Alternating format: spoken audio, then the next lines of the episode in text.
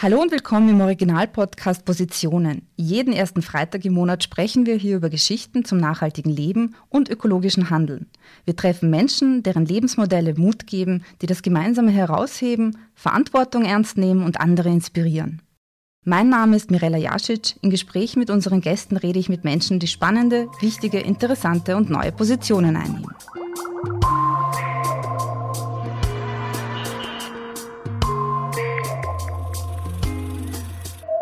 Unser heutiger Gast ist der Kulturwissenschaftler Dirk Hohnstreter. Willkommen und vielen Dank, dass Sie sich für uns Zeit genommen haben. Ja, freut mich. Ich bin gerne hier.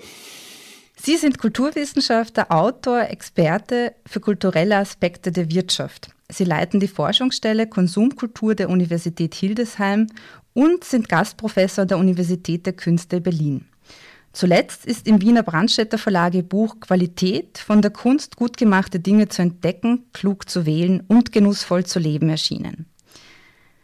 Bevor Sie mit der Entfaltung der verschiedenen Aspekte von dem Thema Qualität beginnen, erzählen Sie in der Einleitung Ihres Buches davon, wie Sie in der Werkstatt Ihres Vaters Zeit verbracht haben, ähm, der einen kleinen Raumausstattungsbetrieb hatte und welche Eindrücke Sie als Kind dort gesammelt haben und was Sie durch Ihre eigene Mitarbeit im Betrieb gelernt haben. Wie haben Sie diese Erlebnisse geprägt? Ja, ich habe mich einfach erinnert, wie das war, wenn ich so als Kind äh, in die Werkstatt ging und so ein bisschen mitgeholfen habe, also wie man das als Kind halt so kann. Ne? Also ich habe da zum Beispiel Knöpfe angefertigt, also ich habe auf so Rohlinge so einen Stoffbezug drauf gemacht und dann mit so einer mechanischen Maschine die zusammen äh, äh ge heftet und das klappte nicht immer. Also dann fielen die wieder auseinander, wenn ich das nicht richtig gemacht habe und der Schwung nicht stimmt oder der Druck nicht stimmt und das musste man eben können.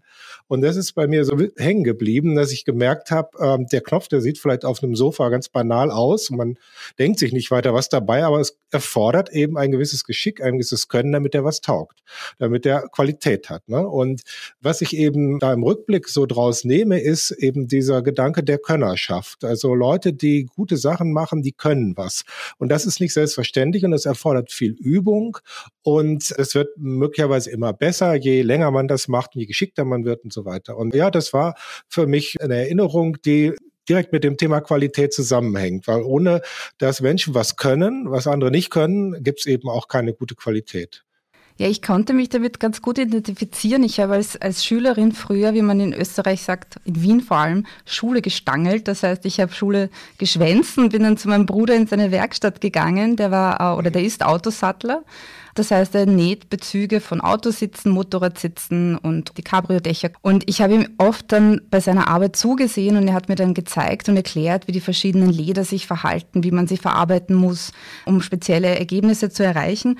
Und das, was mir sehr in Erinnerung geblieben ist, ist, ist, dass ich mal als Jugendlicher ganz stolz mit einer Designergeldbörse zu ihm gegangen bin und gesagt habe, schau, was ich mir gekauft habe. Und er innerhalb von Sekunden die Fehler entdeckt hat, die da in der Naht drin waren und in den verschiedenen Verarbeitungen. Und das lässt mich dann ein bisschen so darauf zurückschließen, ob früher quasi, ob das gute alte Handwerk, ob früher alles besser war als heute. Ja, ich sperre mich da so ein bisschen gegen diese Qualitätsnostalgie. Das ist ein Punkt, den ich auch in dem ersten Kapitel so äh, hervorhebe. Äh, ich finde, ja, man hat manchmal äh, subjektiv den Eindruck, und es mag im Einzelfall ja auch zutreffen, aber äh, wenn man das so nostalgisch angeht und so retro äh, rangeht, dann ist Qualität was, was in der Vergangenheit war, was früher war und was heute nur noch so überlebt oder in Resten da ist. Und es trifft nicht zu. Also erstens gibt es, äh, sagen wir ein bisschen blöd, junge Leute, die eine neue Werkstatt aufmachen, die ähm, nicht von gestern sind, die vielleicht auch stilistisch in der Gegenwart sind aber eben von der Fertigungsqualität, von den Materialien eben ähm, auf einem äh, handwerklichen Niveau arbeiten, wie man es von früher kennt. Und es gibt eben auch Produkte, die es früher gar nicht gab und die auch gut gemacht werden. Zum Beispiel Software, ja. Also es gibt Entwickler, äh, das Beispiel habe ich auch in dem Buch, die sehr engagiert auf die Qualität ihrer Software achten. Zum Beispiel in dem Sinne, dass sie so programmieren, äh, dass die möglichst energiesparend sind. Denn digitale Produkte haben ja einen enormen Energieverbrauch durch die Server, die eben nötig sind, um die zu betreiben. Und das kann man eben so und so machen. Und diese Leute achten darauf und die wissen auch, was man tun muss, damit das letztlich klimaschonender ist. Ne? Und das ist ein Produkt, das gab es gar nicht im 19. Jahrhundert oder in der Zeit der Manufakturen oder so. Und trotzdem ist diese Qualitätshaltung da und dieses Ethos. Und deswegen sage ich immer, Qualität ist eben kein Thema nur der Vergangenheit und nur des Handwerks, sondern das ist äh, eine Haltung, die eben auch für die Gegenwart und für die Zukunft funktioniert. Wie kam es überhaupt dazu, dass Sie sich mit dem Thema Qualität haben angefangen zu beschäftigen? Was hat Sie dazu geführt? War das schon irgendwie ja. in dieser Kindheit die Erlebnisse, die Sie da geprägt haben, dass ja. Sie da eine Faszination dafür entwickelt haben oder hat Sie das dann, gab es einen anderen Auslöser? Naja, es gab nicht direkten Auslöser. Also es gab natürlich diese Erlebnisse, die ich am Anfang geschildert habe. Es gab eben auch in meinem persönlichen Leben eigentlich immer schon so das Bestreben, Dinge zu haben, die was taugen und oft auch dieses Erlebnis, wenn man dann erlebt, dass etwas besser geht, dass man dann nicht mehr zurück möchte zu dem, was es, äh, was er vorher eben verwendet hat. Und dann kam das aber letztlich aus der ja beruflichen, wissenschaftlichen Beschäftigung mit der Konsumkultur, weil ich festgestellt habe, dass dieses Sprechen über Konsum zwischen zwei Extremen schwankt. Das eine Extrem ist die radikale Konsumkritik, dass eben viele Menschen ja auch mit guten Gründen sich gegen die Konsumgesellschaft stellen und dann aber oft so einseitig äh, die ablehnen, dass man sich fragt, ja, konsumiert ihr nicht? Was ist denn in eurem Leben? Wie könnt ihr das überhaupt vermeiden? Und dieses andere Extrem ist eben so ein werbliches Sprechen, wo die Dinge einfach über den grünen Klee gelobt werden, egal ob sie was taugen oder nicht und mehr versprechen, als sie am Ende halten. Und ich fand beide Extreme so ähm, unbefriedigend und habe mich gefragt, was könnte denn da eine sinnvolle Position sein? Und so bin ich dann eben zu diesem äh, Thema weniger, aber besser, Qualität statt immer mehr und so weiter gekommen und habe dann versucht, das zu erkunden. Können Sie für unsere Hörerinnen und Hörer mal definieren, was Qualität ist? Ja, das ist, das ist immer die große Frage. Da muss ich schon ein bisschen ausholen. Also ich sage immer, es gibt fünf Merkmale, an denen kann man sich so abarbeiten. Die ersten vier, die sind relativ naheliegend und bekannt. Also ist natürlich das Material von etwas. Ne? Also wenn wir jetzt diese Geldbörse nehmen, ist klar, das Leder haben wir eben äh, schon angesprochen. Ne? Taugt das was? Ist das überhaupt geeignet für dieses Objekt oder nicht? Ne, wenn das vielleicht zu hart ist, ist das gar nicht geschmeidig genug, dann bricht es vielleicht und so. Das zweite ist die Verarbeitung, das liegt auch nahe. Ne? Also man kann die tollsten Materialien haben, wenn die nicht vernünftig zum Beispiel bei dem Portemonnaie vernäht sind ähm, oder der Faden nicht richtig mit verbunden wird, dann, ähm, dann taugt es eben auch nichts. Also äh, das gehört natürlich dazu. Das dritte Element ist so das, was wir immer aus der Industriegesellschaft, aus den Warentests kennen, die Funktion. Ne? Also das ist das, was letztlich die meisten Menschen mit Qualität verbinden, dass die Sachen das tun, was sie tun sollen. Also bei dem Portemonnaie, dass das Geld halt nicht rausfällt, dass es das eben transportieren kann und so, ne? Und dass man gut rankommt und solche Sachen. Und ähm, das ist die Funktion. Aber wir sind ja heute weiter als in einer Gesellschaft, wo sozusagen nur das Mindestmaß erfüllt wird.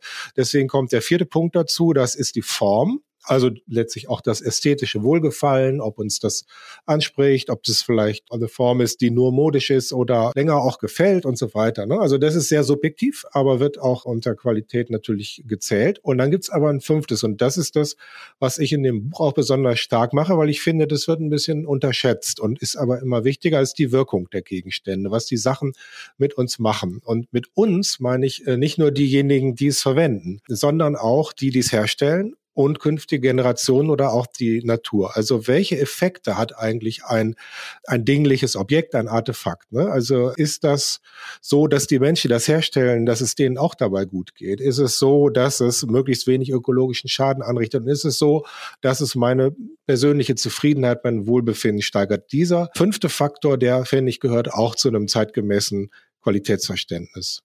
Gut, nun, wenn wir jetzt diese fünf Faktoren haben, dann ist es ja gar nicht so leicht, die bei jedem Gegenstand herauszufinden. Und wir leben ja doch in einer globalisierten Welt mit einer unübersichtlichen Menge an Produkten.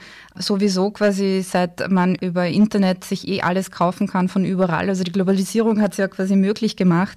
Wie soll das möglich sein, dass wir die Qualität bestimmen? Also wie kann man so eine, eine Kaufentscheidung eigentlich sinnvoll treffen? Hm, das ist das große Thema. Ne? Darüber habe ich ja letztlich dann das ganze Buch geschrieben. Also es geht nur, indem man sich mit den Dingen auseinandersetzt. Ähm, es geht nicht einfach so, dass man losgeht und denkt, ich werde schon das Richtige finden. Also es, es setzt voraus, dass man sich auf die Dinge einlässt, dass man unterscheiden lernt, dass man auch übt und äh, dass man naja, sich so bestimmte Prozesse aneignet letztlich. Also zum Beispiel, dass man lernt, Siegel und Qualitätsgütezeichen zu lesen, zu verstehen, was die eigentlich aussagen oder nicht aussagen. Und es, dass man vielleicht mit Experten spricht oder Expertinnen spricht, die sich auskennen, die Könner eben sind oder Könnerinnen sind. Und dass die befragt werden. Und es können auch Händler sein, die sich auskennen. Das können Internetseiten sein, die viele Informationen erhalten und so weiter. Aber das gehört eben dazu, dass man, naja, so für sich selbst eine Herangehensweise entwickelt, die sich dann im Laufe der Zeit immer mehr verfeinert. Aber ähm, es gibt keine Abkürzung. Ja, und das, was ich immer sage, das ist eigentlich eine gute Nachricht, weil viele denken, oh Gott, noch was, was ich machen soll. Ich habe eh schon keine Zeit. Da würde ich eben immer gerne das Beispiel des Kulinarischen bringen. Also äh, Stichwort Weinkenner, das ist ja für mich immer so eine Art Matrix des Qualitätsverstehens. Das macht ja Spaß, sich damit auseinanderzusetzen. Am äh, Anfang trinkt man vielleicht Zeug, wo man am Ende denkt, wie konntest du das gut finden? Aber ähm, naja, mit, mit der Übung, auch mit dem Gespräch mit anderen, da äh, wird man dann eben seine Zunge verfeinern, seinen Gaumen entwickeln und äh, wenn man sich dann zusätzlich informiert, dann ist man so auf einmal ähm, da drin und kennt sich besser aus. Was bringt es einem, wenn man Qualität erkennen kann? Also was bringt es mir, was bringt es unserer Gesellschaft, wenn wir unser, unser Können schulen, unsere Sinne schulen und dann eben wirklich erkennen können, das ist ein guter Wein? Naja, ich meine, erstmal, man kann es ja umdrehen und sagen, sind wir zufrieden mit dem, wie es ist? sind wir zufrieden mit Sachen, die nicht schmecken, die nichts taugen, die kaputt gehen? Ähm, wenn ja, dann gut. Wenn nein, was ich eher vermute, gerade auch bei den Hörerinnen von diesem Podcast, dann bringt es was, weil man äh, was verändern kann im eigenen Leben. Das ist ja ein Bereich, äh, ne, wir können ja wenig ändern von der Welt, leider. Und wir sind oft, gerade jetzt in der Pandemie hat man das wieder erfahren und man sieht es jetzt wieder mit dem Krieg. Es ist, wir, wir hören die Nachrichten und wir sitzen da und wissen nicht so recht viel können wir nicht tun, obwohl wir es vielleicht wollen. Und der Alltag ist einer der Bereiche oder ist der Bereich, den man am ehesten selbst gestalten kann. Und was bringt das dann? Ich würde sagen, das bringt natürlich etwas für die Gesellschaft und die Umwelt, wenn wir klimafreundliche oder klimapositive Sachen äh, konsumieren. Und es bringt aber auch was für einen selbst, weil zumindest bei mir und bei vielen anderen, die ich kenne, steigert es eben die Zufriedenheit. Ich bin unzufrieden, wenn was nicht funktioniert. Mich ärgert das, mich stört das, mich macht es auch fuchsig und ich freue mich an gut gemachten Sachen. Also das ist ein Effekt, den kann jeder, jede unmittelbar erleben und insofern äh, würde ich sagen, das bringt eine Menge schon im unmittelbaren Alltag eigentlich, wenn Sie sagen, man, man kann ja schon beim Essen beginnen in Wirklichkeit. Genau. Also ich würde auch immer raten, wenn einem das zu viel ist oder denkt, man denkt, oh Gott, ich kann mich ja nicht mit allem auskennen, äh, dann klein anfangen, mit einem Bereich anfangen. Also ich nenne das die Qualitätsinsel, die man sich so sucht. Auch wenn man wenig Geld hat und sagt, ich kann ja jetzt nicht meine ganzen Möbel austauschen und alles anders machen, einfach mal mit dem anfangen, was einem am nächsten kommt. Und das ist erstmal das, was wir uns einverleiben, also äh, Essen und Trinken. Und dann ist es vielleicht die Kleidung, weil man die direkt auf der Haut hat. Und dann ist es erst die Einrichtung der Wohnung vielleicht, wo wir jetzt ja mit diesen ganzen Lockdown-Geschichten auch gemerkt haben, wie wichtig das ist. Und dann kann man die Kreise immer weiterziehen. Aber ich würde sagen, mit was Kleinem anfangen, das kann einfach erstmal Butter und Brot und Wein sein und ist sehr elementar, aber ist auch eine ganz tolle Sache, weil man ja jeden Tag damit zu tun hat. Und ja, also man so oder so was essen wird, ne? dann vielleicht mal gucken, geht's vielleicht besser. Etwas, das Sie ja auch in Ihrem Buch entfalten, ist so ein bisschen die Geschichte des Konsums und die Entwicklung von Produkten. Und ähm, Ganz klar kommt heraus, dass das 20. Jahrhundert ganz stark geprägt ist von Massen- mhm. und Mengenproduktion. Und seit einigen Jahren sind aber immer wieder Trends in eine umgekehrte Richtung zu sehen. Also hier fällt mir der Hype um Marie Kondo ein, also dieses weniger ist mehr oder mhm. eben der Trend zum Minimalismus. Das ist ja auch schon eine ganze Bewegung, die ihresgleichen gefunden hat. Und eben dieses ressourcen- und geldsparende Leben ist tatsächlich immer mehr Thema.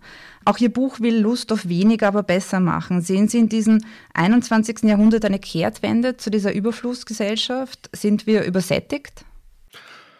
Naja, ist immer die Frage, wer wir ist. Ne? Es, die Welt ist groß. Es gibt äh, Länder, die ähm, sozusagen diesen Wohlstand erst nachholen und es gibt andere, die da hängt es den Leuten zum Hals raus. Die brauchen nicht äh, noch wieder was Neues. Und das ist natürlich in der Welt sehr ungleich verteilt. Ne? Und es ist erstmal ein Problem von wohlhabenden Gesellschaften. Ne? Und aber in diesen wohlhabenden Gesellschaften, da äh, gibt es natürlich immer mehr Menschen, äh, die ein Unbehagen daran haben und die sagen, weder macht es mich glücklich, noch ist es gut äh, für die Gesellschaft oder die Welt, so wie es jetzt läuft. Und naja, meine Frage ist halt, was könnte denn anders sein? Wie könnten wir das erreichen, ohne dass wir sagen, naja, wir warten, bis der Kapitalismus irgendwie sich abschafft oder so. Da kann man lange warten. Ähm, ich würde halt sagen, erstmal im eigenen äh, Nahbereich anfangen. Ne? Und äh, da ist natürlich diese minimalistische Bewegung eine, aber äh, die hat ein bisschen das Risiko, dann so unsinnlich zu werden und nur auf Verzicht zu setzen und zu sagen, ja, dann erst hatten wir ganz viel, jetzt haben wir nichts mehr. Und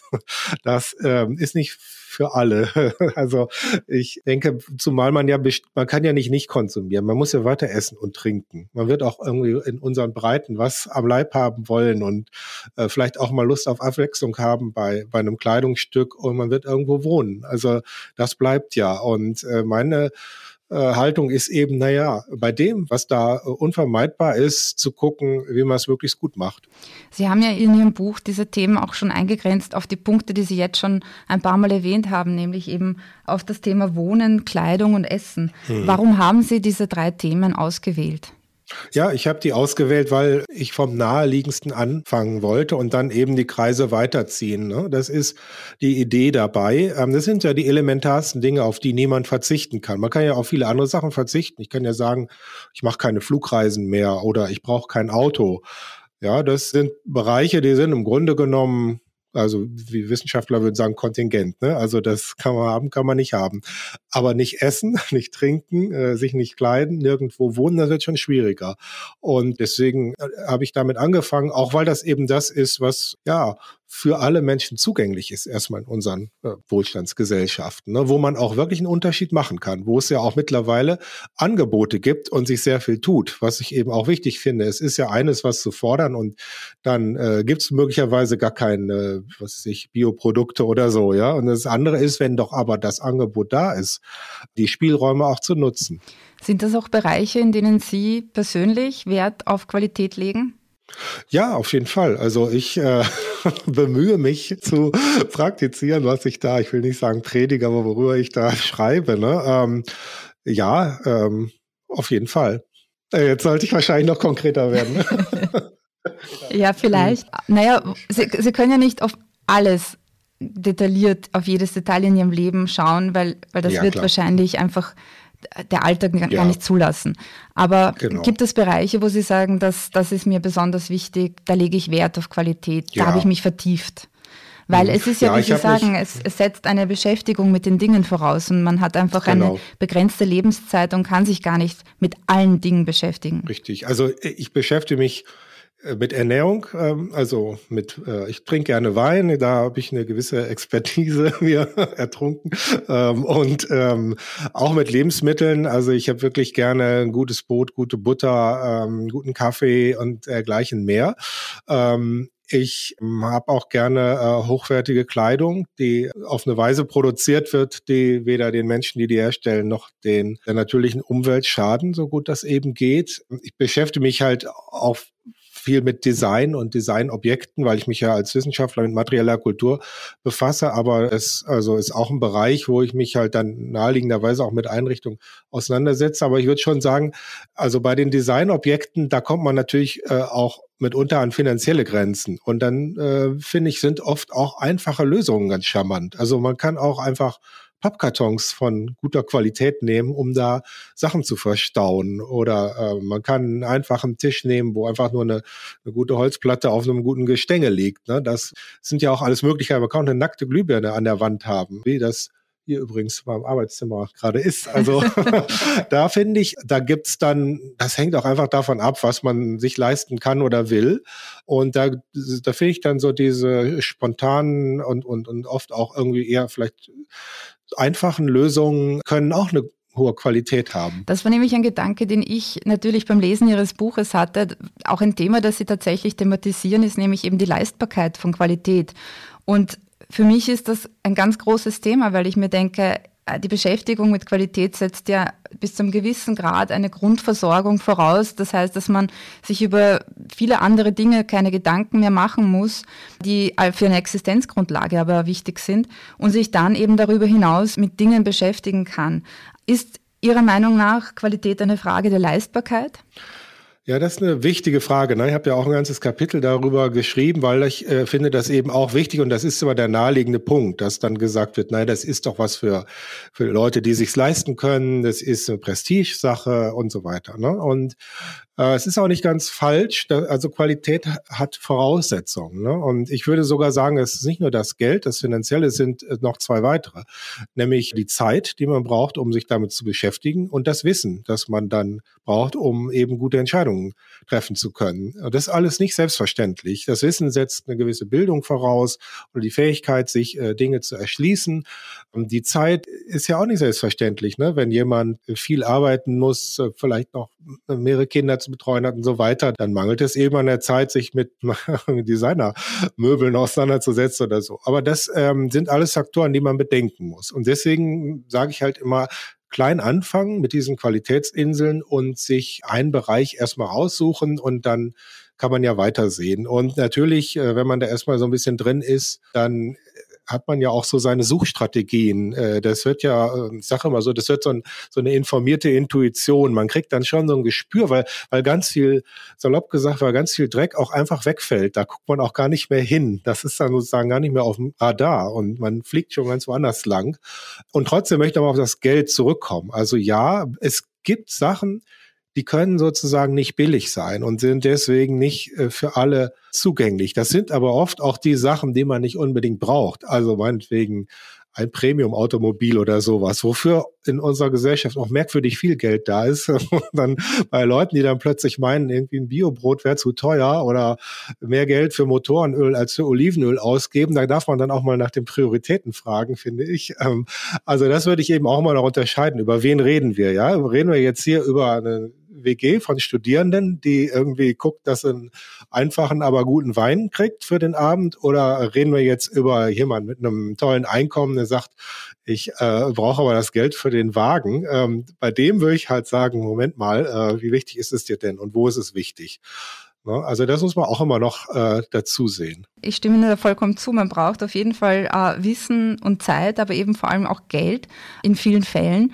Und das stelle ich mir sehr frustrierend vor, wenn ich das Wissen und die Zeit habe, aber nicht das Geld. Ja. Also das ist, das ist dann sehr bitter, oder? Das ist sehr bitter, ja. Also ähm, ein kleiner Trost ist die Zeitlichkeit. Also äh, man kann natürlich, wenn man es ernst meint, damit sagen, ich spare eine etwas altmodische Vorstellung in unserer äh, ne, One-Click, Same-Day-Delivery-Kultur und dann kauft man sich etwas, von dem man überzeugt ist, und dann hat man da sehr lange was von. Und wenn man das dann über die Jahre oder Jahrzehnte runterrechnet, kostet es eben am Ende gar nicht mehr so viel, wie wenn man sich immer nochmal wieder neu was billiges, aber wenig haltbares gekauft hat. Das gilt jetzt nicht bei Ernährung, weil das verzehrt man, ist es weg.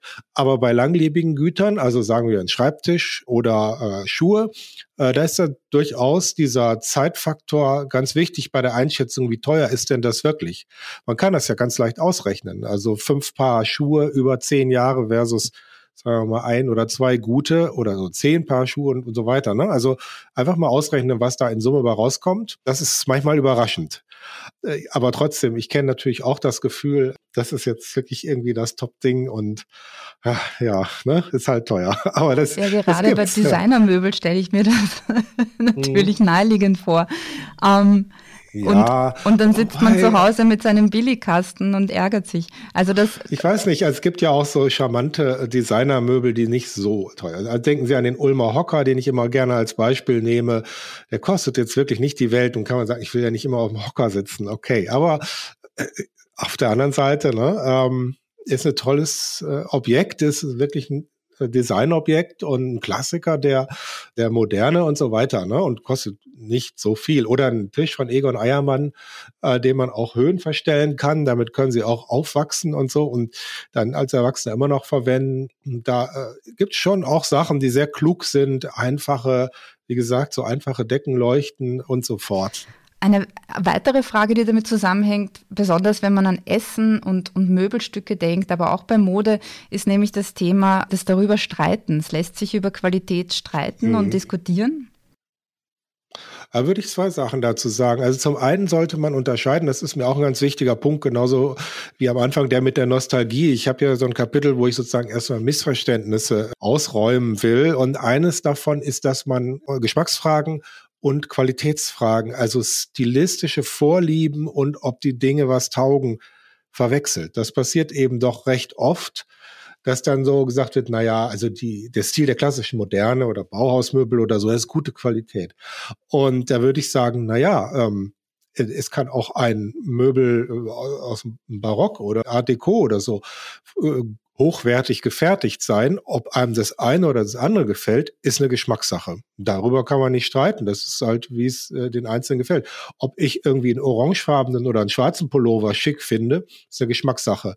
Hochwertig oder nicht hochwertig gemacht, können sie beide sein. Ne? Und also das würde ich immer erstmal rausnehmen. Dann äh, wird die Sache schon so ein bisschen beruhigt. Aber trotzdem ist es auch gar nicht schlecht, über Qualität zu streiten. Also man kann ja bestimmte Sachen sind relativ klar, ne, wie diese Sache mit der Funktionalität funktioniert das. Aber schon, wenn wir etwa über eine Benutzeroberfläche bei einem Computer nachdenken, über ein Interface, ist es gut gemacht? Ist es intuitiv bedienbar oder nicht? Das kann zwei Personen schon sehr unterschiedlich bewerten. Und da ist dann wieder diese Frage ne, nach der Form. Ist es jetzt gute Lösung oder nicht? Und auf der anderen Seite gibt es natürlich auch Sachen, die sind relativ objektiv zu klären. Also wenn ich jetzt dieses Portemonnaie nehme, was ihr, ihr Bruder ne, dann auseinandergenommen hat, daher haben sie wahrscheinlich nicht das Bedürfnis gehabt, noch viel zu diskutieren, weil er äh, sich schon überzeugt hat, dass das schlecht gemacht war. Ne? Äh, aber sie werden auch nicht darüber diskutiert haben, ob das ein schönes oder kein schönes Portemonnaie war. Das ist halt dann Geschmackssache. Absolut. Hinzu kommt, dass eben vor allem beim Essen, also über Genuss sprechen, auch gar nicht so einfach ist, weil einem ja auch oft die Worte fehlen, um etwas zu beschreiben. Und da ist mir natürlich eingefallen, dass auch beim Wein das ein ganz besonderes Thema ist, weil meiner Meinung nach auch beim Wein die Sprache, wie man Wein beschreibt, auch etwas Elitäres hat. Also auch da sehe ich so ein bisschen so eine Hürde, nämlich die, die innerhalb unserer Mehrklassengesellschaft auch noch hinzukommen kann, um sich zum Beispiel mit dem Thema Wein zu beschäftigen. Genau, das ist schade. Ne? Also das äh, ist auch eines dieser Vorurteile oder dieser Missverständnisse, die ich am Anfang anspreche, dass man Qualität so mit Status verbindet, mit Prestige und dann auch hochschwellig macht, indem man zum Beispiel eine Sprache spricht, die schwer zugänglich ist für viele. Das ist nicht gut und äh, auch nicht notwendig. Man kann es auch anders machen. Ich habe mit einem äh, Kollegen aus der Wirtschaftswissenschaft zusammen ein Seminar veranstaltet letzten Sommer. Das hieß Qualität, Erleben, Bewerten und das Sprechen darüber. Und dieser letzte Punkt war uns besonders wichtig. Und deswegen finde ich das auch sehr gut, dass Sie das jetzt hier nochmal ansprechen. Denn uns fehlt eigentlich noch eine Sprache der Qualität. Ne? Und das gilt auch für die kulinarische Kritik, für die Restaurantkritik. Ich habe mit dem Kollegen dann auch noch einen Aufsatz geschrieben für ein kulinarisches Journal, wo wir versuchen, da so eine Skizze zu machen, äh, worüber sprechen wir eigentlich, wenn wir über Qualität von Lebensmitteln und äh, insbesondere von guter Küche und gutem Wein sprechen. Denn das ist ja nicht zwingend, dass das diese komische Weinkennersprache ist.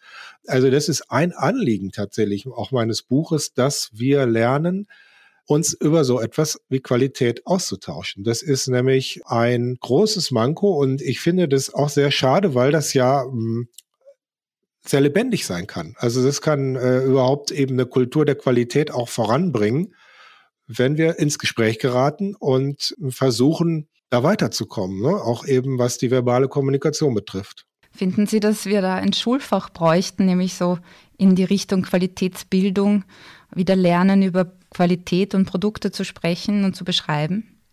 Ja, ich finde, dass das Thema in die Schulen gehört. Das ist ähm, auch äh, für mich völlig unverständlich. Also, dass äh, so Warenkunde, Hauswirtschaftsthemen, aber auch sowas wie, wie hängt unser Alltag mit der Welt zusammen? Ja, also und man, ob das jetzt Qualitätskunde nennt oder irgendwie anders, aber ich finde, das ist ein äh, so elementarer Bereich des Lebens, wo es auch super wichtig ist, dass das in frühen Jahren schon äh, gelehrt wird. Ne? Und gerade wenn es nicht aus dem Elternhaus kommt, dass man es woanders mitkriegt. Ich finde das sehr wichtig und ich finde, es sollte so ein Fach wie Alltagskunde oder so geben. In Ihrem Buch zitieren Sie einen Ernährungsexperten, der sagt, man soll misstrauisch werden, wenn ein Lebensmittel mehr als fünf Zutaten enthält. Ist das ein Anhaltspunkt, um äh, in Zukunft ja. Äh, seine Speisen zu bewerten und, und da etwas Systematik hineinzubringen? Ich finde das ähm, einen ganz netten Vorschlag. Das ist von Michael Pollan und der hat ja ohnehin äh, ein schönes, äh, so ein Büchlein, viele schöne Bücher geschrieben, aber einen so ein ganz schmales mit äh, so ganz kurzen Texten nur. Das hilft einem echt weiter. Äh, ist ja nur eine Faustregel, fünf Zutaten. Ne? Ein Brot braucht zum Beispiel weniger, aber natürlich ein komplexeres Gericht mehr. Aber ähm, ich finde, man kann sich auch immer so die Regel äh, vor Augen halten, ist drin, was reingehört ist und ist nicht drin, was nicht reingehört. Also das finde ich äh, was ich eben schon sagte, vieles fällt durchs Raster. Ich muss nur auf die Inhaltsliste gucken und sehe schon E so 100 so, E 100 so und so und so weiter. Das lege ich schon wieder weg. Oder ich sehe, äh, Zucker ist die erste Zutat. Ja, ich will mir eine Konfitüre oder Marmelade kaufen. Ich gucke drauf, was drin ist und ich sehe, fängt mit Zucker an und die erste Zutat ist ja immer die, die am meisten drin ist. Ne? Also wenn da nicht das Obst am Anfang steht, also für mich ist es dann schon erledigt. Und das sind so Kleinigkeiten, ne, wo man dann auch ganz schnell ganz viele Sachen ähm, uninteressant findet und eine ganz gute Faustregel für den Alltag. Was mir noch eingefallen ist zum Thema Qualitätsbildung, ist, Sie, Sie kennen äh, vielleicht den Begriff Curated Content. Das ist ein Begriff aus dem Social Media Online Marketing. Äh, und das ist im Grunde quasi das, was den Beruf Influencer überhaupt ermöglicht hat. Also im Grunde sind Influencer ja genau das oder Menschen, die für einen eine Produktauswahl tätigen und einem empfehlen, warum etwas besser ist als etwas anderes. Ist das vielleicht schon eine neue Art der Qualitätsbildung? Ja, wobei das natürlich wiederum davon abhängt, was die Influencer für ein Geschäftsmodell haben. Denn wenn deren Geschäftsmodell ist, möglichst viel, was ihnen die Firmen umsonst zur Verfügung stellen, unter die Leute zu bringen und sich beim Shoppen äh, fotografieren zu lassen, das da ist ja keine Qualitätssichtung. Der Filter ist ja da eher stilistisch äh, als auf die Qualität. Aber Qualitätsinfluencer, das ist ein ja, ein neuer Beruf oder so. Früher nannte man das vielleicht einfach kritischen Journalismus. Ähm, ähm, also ich finde, es gibt so verschiedene Menschen, die interessant sind für Qualitätsinteressierte. Also das sind die Könner, die was herstellen die finde ich sind immer eine sehr gute Adresse, um sich mit etwas zu beschäftigen. Ich habe zum Beispiel für mein Buch ganz viele interviewt. Ne? Also ich habe mit Winzern gesprochen, ich habe mit Modeleuten, die die Kleidung machen, gesprochen, ich habe mit jemand gesprochen, der Eis macht und jemand, der Schokolade macht und so weiter. Ne? Und so habe ich mir Wissen herangeholt ähm, über die Qualität von solchen Produkten. Eine zweite Gruppe, die finde ich ein bisschen schlecht behandelt wird häufig, das sind Fachverkäuferinnen, Fachverkäufer, die, wo man mal sagt, ja, die wollen einem ja was verkaufen. Ja, das wollen die natürlich. Aber äh, da kommt man auch das zweite Mal nicht mehr hin, wenn die einem Mist verkaufen. Also die haben durchaus ein Eigeninteresse, was Gutes zu verkaufen. Und ich habe oft die Erfahrung gemacht, dass die so interessiert an ihrer Sache sind, dass die auch sich freuen eigentlich, wenn man kritisch nachfragt und auch selber den, dahinterher sind, äh, an gute Hersteller äh, zu gelangen und so weiter. Also diese Gruppe, finde ich, ist auch immer eine gute Ansprechpartner, ein guter Kreis von Ansprechpartnern. Und dann natürlich Journalisten, die ähm, naja, ich jetzt mal Warentests machen. Also es gibt ja zum Beispiel Journalisten, die dann so zwei, drei Köche oder Köchinnen oder so einladen und dann sagen jetzt, testen wir mal irgendwie Ketchup oder also irgendein so Alltagsprodukt, ja. Und dann sagt irgendwie der Zwei-Sterne-Koch, was er so von diesem Ketchup hält. Das ist auch irgendwie ganz instruktiv, finde ich. Und äh, dann gibt es natürlich diese Testorganisationen, ne, wie Stiftung Warentest, Ökotest und so weiter. Ähm, Das ist für bestimmte äh, Zwecke auch nicht schlecht. Aber ich würde äh, diese andere, also diese Gespräche, weil wir eben auch über sprechen darüber ähm, äh, uns ausgetauscht haben. Also solche Menschen finde ich, ähm, die sind einfach, naja, geeignet, um weiterzukommen. Ja, ich bin eine leidenschaftliche Kaffeetrinkerin und habe natürlich ein Kaffeehaus meines Vertrauens wo auch ein entsprechender Kaffeebarista vor Ort ist, der sich wirklich auskennt und, und äh, da auch die unterschiedlichsten Röstungen einem anbieten kann und einen beraten kann. Das ist natürlich Gold wert. Nicht nur deshalb, weil ich Kaffee mag, auch aus anderem Interesse habe ich mir diese Starbucks-Doku angesehen. Vielleicht kennen Sie die. Im Grunde wird das Unternehmen Starbucks beleuchtet und was da sehr interessant ist, ist eben, dass Starbucks symbolisch mit Qualität aufgeladen worden ist, faktisch aber der Kaffee höchstens durchschnittlich ist und die Mitarbeiterinnen natürlich ausgebeutet werden und im Endeffekt es da um ein ganz großes Branding-Konzept geht, das eine Qualität vorgaukelt. Wie können so kleine Kaffeehäuser oder so kleine Unternehmen überhaupt gegen solche Riesen äh, mit Qualität überzeugen? Naja, sie tun es ja. Ne? Also sie, sie gehen ja dahin und das Café existiert noch und äh, sie sind auch entstanden und es entstehen immer mehr. Zum Glück gibt es eine Nachfrage. Also es mag jetzt nicht jedes einzelne überleben, aber ich finde, ähm, das ist ja auch ein ganzes Kapitel äh, in dem Buch, was ich die neue Qualitätswirtschaft nenne.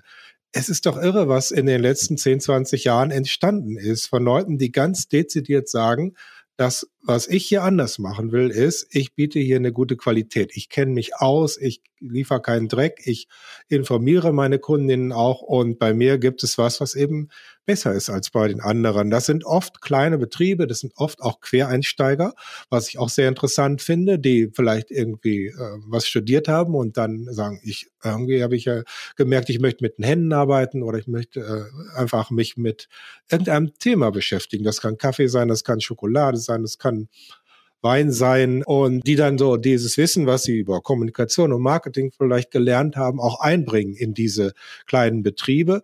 Ähm, das kann Software sein, das kann Kunsthandwerk sein und so weiter. Ne? Und ich finde, dass da ein ganzer Markt entstanden ist, der auch immer größer wird und der auch ausstrahlt. Und ja, das wird dann leider vereinnahmt, das Thema von Konzernen, die ähm, eben gar nicht äh, diesen Qualitätskriterien entsprechen. Deswegen ist es so wichtig, dass die Konsumentinnen eben Souveränität gewinnen, indem sie sich mit dem Thema auseinandersetzen. Da komme ich wieder auf den Anfang zurück. Es ist ja auch ein Empowerment, was damit verbunden ist. Also der Spielraum, den wir da haben, den kann man ja auch nutzen und sagen, ich beschäftige mich damit, dann stelle ich fest, der eine macht es besser als der andere.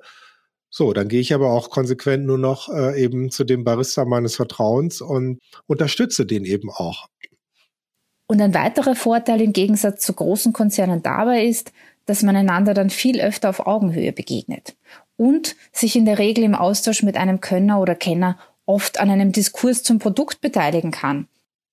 Genau, das finde ich auch total sympathisch, dass man das kann, ne? dass es da so kurze Wege gibt, dass da auch eine Rückkopplung da ist, eine Rückmeldung möglich ist und dass eine ganz andere Interaktion ist. Dadurch äh, also dieses Problem mit der Größe und der Skalierung, ne, was solche Konzerne ja haben, ne, das macht es ja wahnsinnig schwer, wie Sie schon sagen, dass man da überhaupt noch Gehör findet und eigentlich ja auch nicht, selbst wenn das die Unternehmen vielleicht sogar wollen, es wird einfach so komplex und so riesig, dass dann schwierig ist. Und wenn man Wirtschaft kleinteiliger aufzieht, dann ist viel gewonnen. Das geht natürlich nicht bei allen Produkten. Also ich meine, sowas wie Smartphones, da kann jetzt, es ist schwierig, dass sich da jemand selbstständig macht oder irgendwie ein eigenes Betriebssystem schreibt oder sowas. Das, also das hat, oder, oder Autos, ja, also das ist schon so eine Hausnummer da. Ähm, da wird es schwierig. Aber bei sehr, sehr vielen Produkten ist es ja möglich, Wirtschaft viel kleinteiliger, regionaler und so weiter aufzuziehen. Und das passiert ja auch. Und dann gibt es auch Sachen, da ist es durchaus möglich mit der Rückmeldung, obwohl die Distribution global ist. Ich bringe es nochmal dieses Beispiel mit der Software. Also ich, ähm, ich sage immer, äh, unterstützt kleine Softwareentwicklerinnen und Entwickler. Das ist, finde ich, so sympathisch. Also ich habe mich da so ein bisschen reingekniet. Diese Leute sind erreichbar. Also ich ähm, äh, benutze zum Beispiel einen RSS-Reader, also so ein Programm, mit dem man Blogposts, Nachrichten und so weiter empfangen kann. Und ich habe also irgendwann mal so ein Problem damit gehabt. Dann habe ich einfach den Entwickler, der das betreibt, angeschrieben per Mail und die Antwort kam sofort. Sowas ist mir öfter passiert bei äh, unabhängigen Apps und Software, die eben nicht von den Konzernen stammt. Und da zahlt man dann ein bisschen für, aber es ist nicht viel, äh, so aufs Jahr gesehen. Und man kriegt ja einfach gute Qualität. Und das muss nicht teuer sein, weil die Distribution ja über das Internet läuft. Ne? Und der, äh, das Produkt selbst kann sozusagen von einem ich sag mal so, sehr teuren Profi gemacht worden sein. Aber die Distribution ist ja ganz simpel, weil sich das ja unendlich reproduzieren lässt und dadurch skaliert das, ohne dass es Qualität verliert. Und das finde ich eigentlich auch sehr spannend, ja, dass im digitalen Bereich so eine Kultur auch möglich ist. Also auch eine Demokratisierung von Top-Qualität. Aber auch da ist es wie bei dem kleinen Kaffeehaus. Ähm, man muss diese Leute finden und sie dann unterstützen. Also ist dann so die Moral von der Geschichte, äh, sollten wir von der, von der Konsum- zu Qualitätsgesellschaft kommen? Ist das so die Vision? Ja. Ja, ganz einfach. Kurze Antwort. ja, äh, ganz so einfach ist also, es ja oder nicht. Ich meine, jetzt könnte ich natürlich so, äh, so ja. den Wissenschaftler raushängen lassen und sagen, wir wären dann immer noch eine Konsumgesellschaft, weil wir ja weiterhin konsumieren im Sinne von Verbrauchen und gegen Geld Dinge eintauschen, die wir dann verbrauchen und sowas, so also ungefähr die Definition von Konsumgesellschaft ist. Aber äh, ja, ich würde eben sagen, eine Gesellschaft, die Qualität so in den Vordergrund rückt, dass das das ausschlaggebende Kriterium ist und Qualität dann in diesem erweiterten Sinn. Also darum äh, geht's mir, ja. Ja, wie soll das denn aber möglich sein? Wir sind auch in einer Gesellschaft, die auf Wachstum ausgerichtet ist und wenn weniger mehr ist, dann wird unser System in der Form, in der es gerade ist, nicht weiter funktionieren können. Haben Sie da eine Vision, wie unser Wirtschaftssystem ausschauen könnte? Naja, ich bin kein äh, Wirtschaftswissenschaftler, aber ähm, ich bezweifle, dass äh, dieses Wachstumsparadigma, das ja historisch auch noch nicht so lange äh, eingesetzt ist, äh, dass das zwingend ist. Ja, also es ist ja äh, eine Wirtschaft denkbar, die äh, eben, wie schon gesagt, kleinteiliger funktioniert, die eben äh, unter Umständen für ein einzelnes Objekt mehr Geld verlangt, das dann seltener verkauft wird, aber äh, am Ende wird das Geld ja auch eingenommen. Ne? Und es zirkulieren die Dinge. Es gibt weiterhin Sachen, die verbraucht werden und ersetzt werden müssen. Also das Essen und Trinken haben wir schon oft erwähnt, aber auch Kleidung verschleißt irgendwann selbst Möbel. Äh, es wird nur äh, dieser Druck rausgenommen. Und es werden andere Prioritäten gesetzt. Das heißt ja nicht, dass man das Wirtschaften einstellt. Das Faszinierende für mich an dem Qualitätsthema ist, dass durch wirtschaftliches Handeln gesellschaftliche Veränderung herbeigeführt wird und wir nicht mehr diese Dichotomie haben, da ist die Wirtschaft, die ist sozusagen das Böse und da ist äh, die Gesellschaft und Kultur und das ist das Gute und irgendwie sind die so gegeneinander und man kriegt es nicht zusammen. Ich finde das Aufregende an unserer Zeit, wenn ich es jetzt so ganz groß ähm, mal rahme, ähm, zu Beginn des 21. Jahrhunderts, ist, dass diese Bereiche, die man sonst immer so als äh, unterschieden markiert hat, ähm, zueinander finden. Und das, wir sprechen ja heute zum Beispiel von äh, Purpose Economy ne, im Englischen, also wo Menschen halt wirtschaftliches Handeln als Ausdruck auch ihrer äh, Werte und ihrer äh, Sinnsuche sehen und sagen, ich möchte mein Geld verdienen mit Sachen, die die Welt zu einem besseren Ort machen. Das sind immer so die großen Formeln und die sind oft auch verlogen. Das ist gar keine Frage. Aber es gibt eben auch in dieser neuen Qualitätswirtschaft unglaublich viele Beispiele von Leuten, die da wirklich einen Unterschied machen und an deren äh, Arbeit man teilhaben kann. Und das ist äh, ja auch eine Realität, das ist ja eine Beobachtung. Ne? Das mag noch eine, äh, eine Nische sein, aber sie wächst und sie strahlt aus und da tut sich was, was man in der alten Konsumkritik nicht für möglich gehalten hätte, in der alten Kapitalismuskritik eigentlich für ausgeschlossen gehalten hat. Da muss erst der Systemwechsel erfolgen und dann wird's besser. Und hier haben wir einen Versuch, eben durch wirtschaftliches Handeln eine andere Welt zu schaffen. Und das ist auf jeden Fall ein Versuch wert. Ja, vielen Dank für dieses schöne Abschlusswort. Vielen Dank, dir Kronstreter, für dieses angenehme Gespräch. Ihr Buch Qualität von der Kunst, gut gemachte Dinge zu entdecken, klug zu wählen und genussvoll zu leben, ist im Brandstätter Verlag erschienen und im Buchhandel erhältlich. Das war die zweite Folge des Originalmagazin-Podcasts Positionen. Redaktion Evi Rüscher und Sarah Kleiner, Musik Josh Bender. Ihr könnt uns auf Facebook und Instagram folgen unter Originalmagazin. Wir freuen uns auf alle Rückmeldungen und Feedback. Vielen Dank fürs Zuhören und bis zur nächsten Folge.